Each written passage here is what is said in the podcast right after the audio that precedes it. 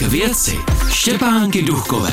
Dobrý den, vítejte u pořadu k věci. Naším dnešním hostem je ředitel Národního technického muzea Karel Ksandr. Dobrý den. Dobrý den. K věci Vaše muzeum zahájilo spolupráci s nemocnicí na Homolce. Jak se mohou navzájem doplňovat nemocnice a muzeum? Bez zesporu to zní zvláštně, ale je to skutečně tak a ta spolupráce je velmi dobrá. Je třeba říci, že vlastně tato spolupráce vznikla už v roce 2017, kdy jsme dělali poměrně zajímavou výstavu, která se jmenovala Člověk v náhradách a neb technika slouží medicíně.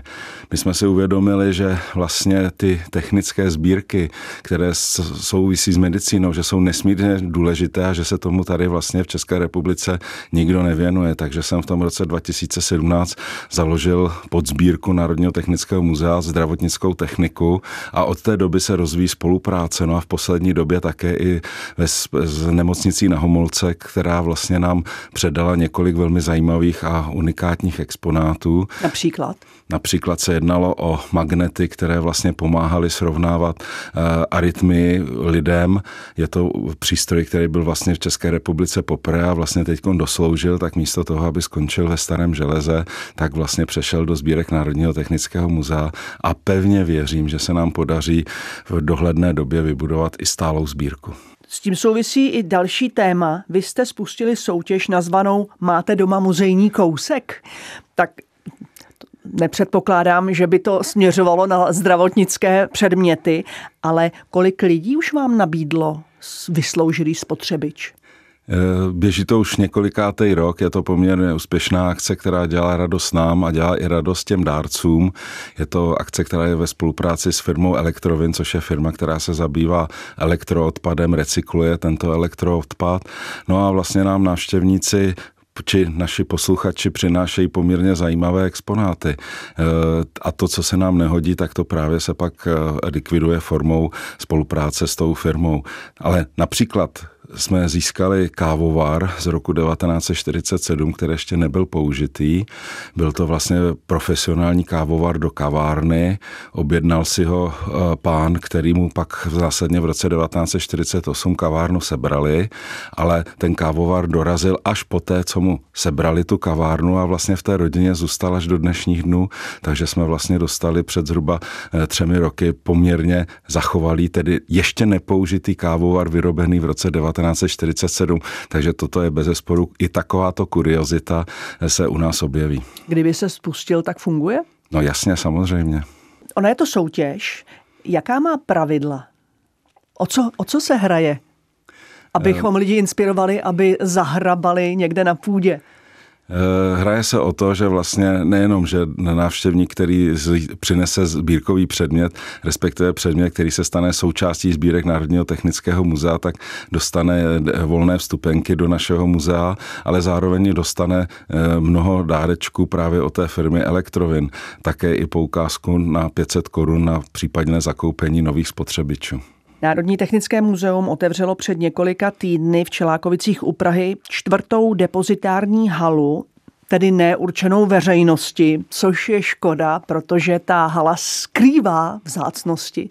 Co tam máte? Tak eh, jak jste říkala, je to nová hala, takže vlastně ta se teprve vybavuje sbírkovými předměty. Eh, předně tam přijdou věci, které jsme měli ještě uložené v budoucím areálu Muzea železnice elektrotechniky na Masarykově nádraží. Především se jednalo o různé tkalcovské stroje a tak dále.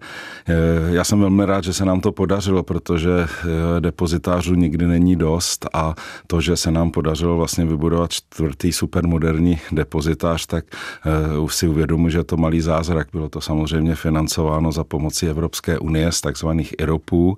No a e, v první předměty, které tam přešly, tak je osm sanitních vozů Pražské záchranné služby, e, které vlastně fandové právě v té záchrance sbírali a nyní jsme se domluvili s panem ředitelem, že tyto vozy přejdou do sbírek Národního technického muzea. Ten depozitář původně byl prý na invalidovně a v roce 1940 tam byl násilně nastěhován. Jakou to má historii? To je bohužel jedna z těch eh, temných chvilek Národního technického muzea. Eh, my jsme měli první expozice v roce 1910 ve Schwarzenberském paláci na Hračanech, tam, kde dneska sídlí Národní galerie. To bylo vlastně eh, jakýsi benefit od knížecí rodiny Schwarzenberku, protože Technické muzeum tento palác využívalo za jednu korunu ročně. Bohužel v roce 1940 byl právě zřízeno vojenské muzeum v Praze, no a násilně byly tedy určeno, že bude ve Schwarzenberském paláci, který byl Schwarzenbergům v té době zabaven. No a my jsme byli vystěhováni, protože se jednalo o vojenské muzeum do vojenského objektu, tedy do Karlínské invalidovny, kde tedy Technické muzeum vydrželo až do roku 2002, kdy v srpnu nás vyplavila kompletně povodeň. Takže, jak jste říkal, každý další depozitář dobrý. Přesně Hlavně tak. daleko od vody. Ano, přesně tak. Mě velmi zaujala zpráva, že Národní technické muzeum přebralo do svých sbírek železniční most, který stál u Holešovického výstaviště přes 130 let. Protože železniční most, tak člověk si představí něco hodně velkého a řekne si, kam to v tom muzeu asi dají.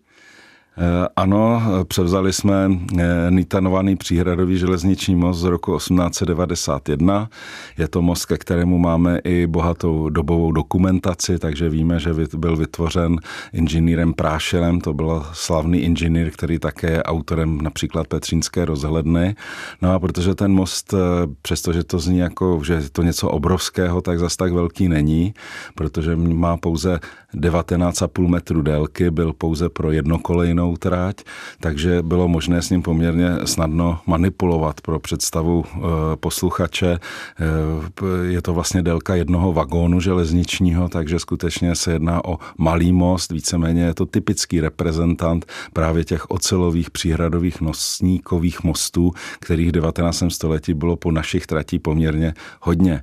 No a už ho máme zakreslen do budoucí expozice železnice elektrotechniky na Masarykově nádraží, kde bude v interiéru, budou na něm vystaveny drezíny a návštěvník si bude moci po tomto historickém mostě přejít. Letos uplyne 300 let od úmrtí výjimečného barokního architekta Jana Blažeje Santýnyho a vy mu chystáte velkou výstavu, kde čerpáte materiál.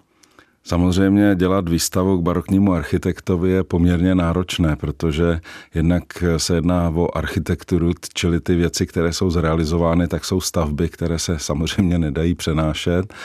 Víceméně i po něm zůstalo mnoho zajímavých věcí, takže nám se podařilo získat eh, do Prahy několik originálních plánů, které architekt Santýny vytvořil a které se zachovaly v zahraničních klášterech, například v Cvetlu nebo v Moravském zemském archivu.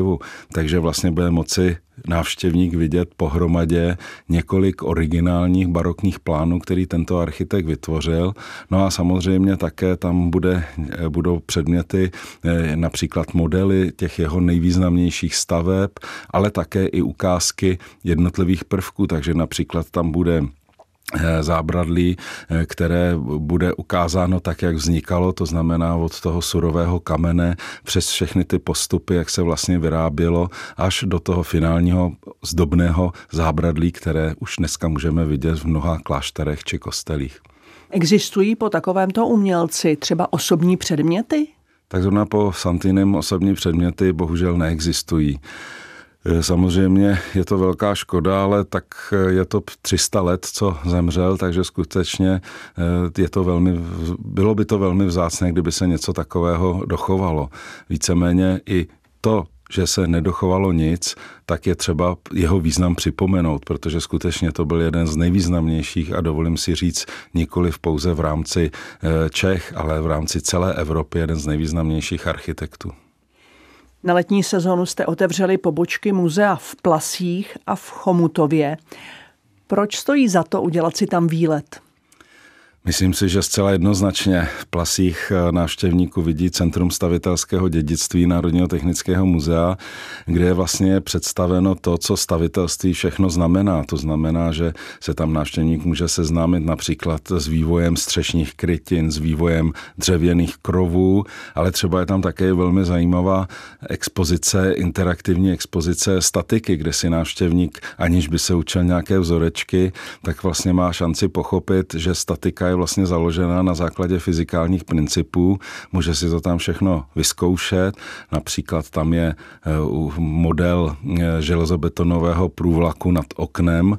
Ten je z molitánu, má nakreslenou strukturu a vlastně, když si to člověk prohne, tak jako třeba například se to děje na těch stavbách, tak vidí, že vlastně ty vlákna eh, ze spoda jsou tlačená, ze zhora jsou tažená, čili je to prostě velmi zajímavá, dovolím si říct, jediná expozice na světě, kdy prostě je interaktivně představená statika. No ale samozřejmě je tam třeba také poslední expozice z loňského roku a to jsou středověké stavební stroje. Eh, je tam eh, jedna ku jedné vyrobený gotický jeřáb, který se dělal podle kresby z Bible Václava IV. Je to jeřáb z roku 2006, který vlastně už měl mnoho práce za sebou, protože to byl funkční jeřáb, takže například pracoval na hradě Točník, na Pražském hradě, nebo se s ním tahali repliky soch Karla IV. Václava IV. na staroměstskou mosteckou věž. K tomu je tam gotické beravinidlo a takzvaný viák, tedy naviják, kterým se také bylo možné eh, vytahovat předměty. Například tento viják byl použit v Kutné hoře, kdy se na tamní kostel vytahoval zvon. Je to i pro děti? Ano, samozřejmě je tam poměrně zajímavá dětská herna. Dokonce víme, že to funguje tak, že už tam někteří rodiče chodí pravidelně s dětmi. No a e, myslím si, že právě každá rodina si tam najde své. Tak to jsme udělali na závěr takovou, takový tip pro rodiče s dětmi, protože se blíží prázdniny. Já vám děkuji, pane řediteli, že jste přišel do pořadu k věci a nashledanou. Nashledanou. To je pro dnešek vše. Příští týden opět naslyšenou u pořadu k věci. K věci.